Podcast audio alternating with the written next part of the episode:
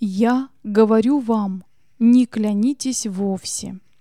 Христос тут же подводит основание к этому требованию, говоря, «Не небом, потому что оно престол Божий, не землею, потому что она подножие ног его, не Иерусалимом, потому что он город великого царя, не головою твоею не клянись, потому что не можешь ни одного волоса сделать белым или черным.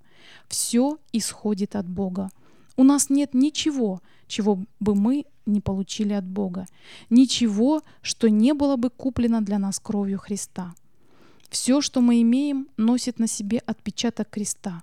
Все искуплено драгоценной кровью, которая драгоценнее всего, потому что она есть жизнь Божия. Поэтому нам нечего закладывать в доказательство своей правоты, так как у нас нет ничего собственного – Иудеи хорошо понимали, что третья заповедь запрещает злоупотребление именем Божиим, но они считали себя вправе произносить другие клятвы, которые у них были в большом употреблении. Через Моисея им было запрещено произносить ложные клятвы, но они находили много выходов, чтобы освободиться от связывающего их слова. Им нисколько не были страшны действительные беззакония. Если можно было удачно обойти закон, они нисколько не боялись нарушить свои клятвы, если это можно было скрыть. И Иисус осудил их привычки, сказав, что их клятва сама по себе уже есть нарушение закона. Этим он, однако, не запретил применение судебной присяги, при которой торжественно призывается во свидетели Бог для подтверждения того, что сказанное есть неподдельная истина. Стоя перед Синедрионом, он сам не отказался присягнуть для подтверждения своих слов. Когда первосвященник обратился к нему со словами «Заклинаю тебя Богом живым, скажи нам, ты ли Христос, Сын Божий?» Иисус ответил ему «Ты сказал». Если бы Христос в Нагорной проповеди осудил судебную присягу, он бы высказал порицание первосвященнику и таким образом подтвердил бы свое учение по этому вопросу для более ясного понимания его своими слушателями.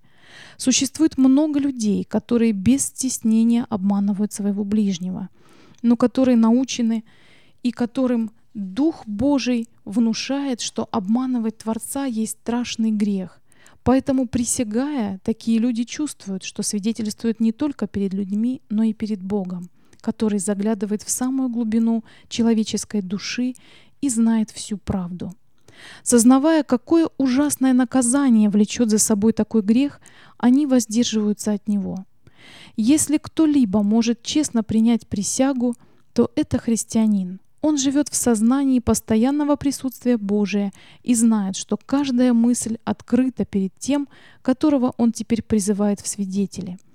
И если его законным образом приводят к присяге, то он может призвать Бога в свидетели того, что высказываемое им есть чистейшая правда.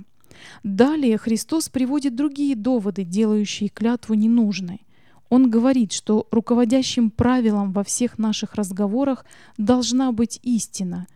Да будет слово ваше «да», «да», «нет», «нет», а что сверх этого, то от лукавого.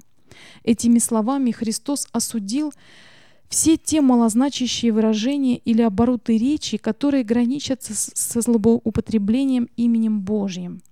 Он осудил все лживые комплименты, каждое отступление от истины, всякую лесть и преувеличение, все ложные уверения в торговле и все то, что сколько-нибудь противоречит истине и чем так полна наша общественная и коммерческая жизнь. Его слова показывают, что каждый, желающий выглядеть тем, чем он на самом деле не является, и чьи слова не выражают его действительных чувств, не может быть назван честным человеком. Если бы на эти слова Спасителя обращали больше внимания, то часто недоброе мнение и суровое осуждение остались бы невысказанными, ибо кто может при объяснении поступков и побуждений других остаться правым – как часто обвинение носит на себе отпечаток гордости и болезненного самолюбия или увлечения. Один взгляд, одно слово, малейшая интонация голоса может представить все дело в ложном свете. Факты могут передаваться в такой последовательности, что произведут ложное впечатление. Но все, что сверх того, то есть сверх истины, то от лукавого. Все, что делает христианин, должно быть светло и ясно, как солнечный луч. Истина исходит от Бога, ложь же в любой форме исходит от лукавого. И всякий, отклоняющийся от истины, отдается во власть лукавого. Однако нелегко всегда говорить чистейшую правду, да и невозможно говорить, не зная ее. Как часто нам препятствуют предубеждения, односторонность взглядов или недостаточность знаний и неверное суждение о различных предметах. Мы только тогда сможем говорить истину, когда нашими мыслями постоянно будет руководить тот, кто сам есть абсолютная истина. Христос повелевает нам через апостола Павла. «Слово ваше да будет всегда с благодатью, Никакое гнилое слово да не исходит из уст ваших, а только доброе для назидания в вере, дабы оно доставляло благодать слушающим. Во свете этих слов Священного Писания мы видим, что Иисус в своей Нагорной проповеди осудил всякий вздор, глупые шутки и двусмысленные разговоры. Эти тексты требуют от нас не только правдивости слов, но и их чистоты.